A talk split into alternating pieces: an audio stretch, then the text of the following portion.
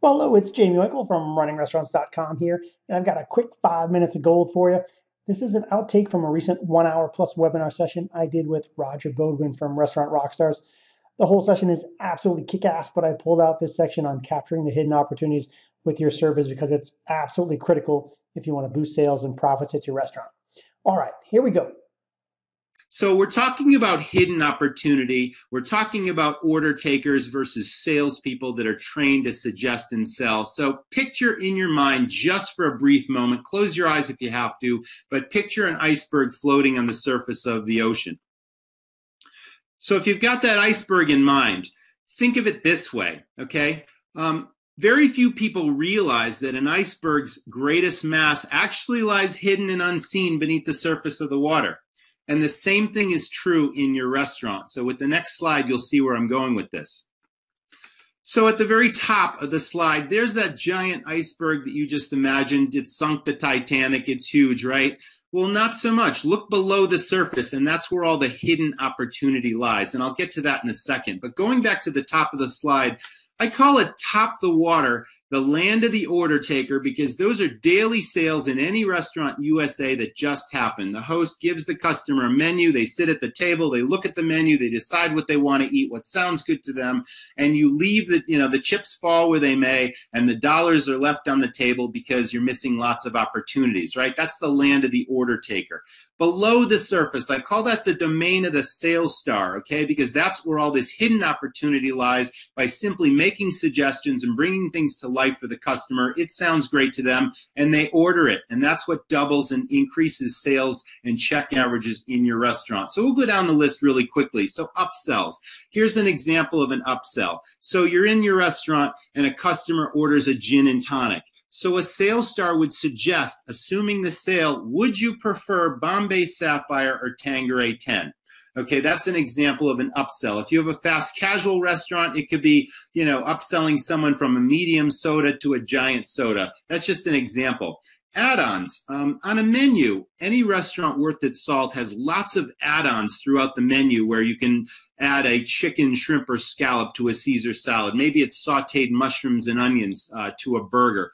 Most profitable items. I mentioned earlier costing out the menu, and we found out that lots of restaurants' menus just aren't profitable because the lower profit items are taking sales away from the high profit items. If that's the case, the immediate solution is highlighting those things on your menu, calling attention to them, saying most popular, customer favorites, whatever, and then training your staff once you find out which are your most profitable items category by category to suggest those things because obviously you want to increase your sales and profits every day. You don't want to be selling your lower profit items. Again, I suggest you go back to the drawing board because it is absolutely possible to design a menu where every single item in each category contributes a very similar, if not equal profit.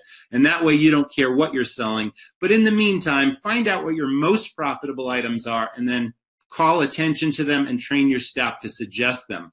Bottles of wine are the easiest way I know to increase your check average by a large amount, and it's also a conversation starter. It enhances the meal, and I have found in my many years of experience that customers will order a bottle of wine just to get the dinner rolling, and then they'll still go have their favorite cocktail later or their favorite beer. But you just sold a bottle of wine that's anywhere from $20 to over $100, depending on your concept, your theme, your price point, but you get the idea. Wine is profitable to sell, so why not make the suggestion?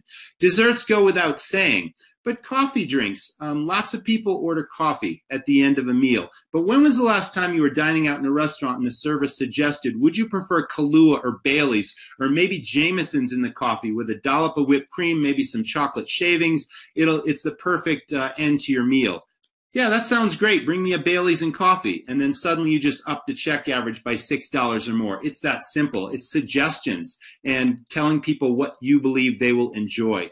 Retail merchandise. Not every place can do this, but some restaurants certainly can. We're talking about packaged foods to go. We're talking about logo items.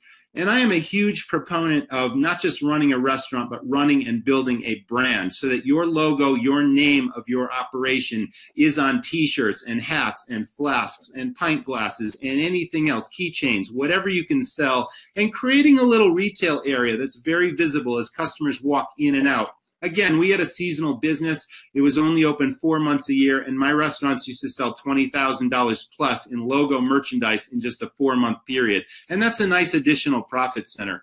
Again, I'm a huge proponent of additional profit centers, not just the food and drink you sell. I've got lots of other ideas on that. Not everyone can do live music or events, but if you've got a little space for a stage, why not bring in an acoustic guitar player that might keep people drinking longer and having more food and enjoying the ambiance of your place? So that's a huge deal as well. So all of these items are hidden opportunities that order takers miss on a daily basis. And I've got to ask you, who do you want your staff to be? Do you want them to be order takers or sales stars that entertain your customers, educate, and inform them? Yeah, Raj, I just wanted to, to, to, chime in because I always love this graphic. It's one of my favorites. Yeah, it, it, it captures it really well. You got the 10% at the surface, and then you have all the stuff that your staff is not doing on a regular basis. That if they were doing, I can promise you your profits would be better, you'd be happier, and so forth. And, and, and in just a minute, Roger's going to run through a couple of examples that show the dramatic difference of an order taker and a sales star. So I'll, I'll jump back out, Raj. You can uh, you can keep zooming along. Appreciate it.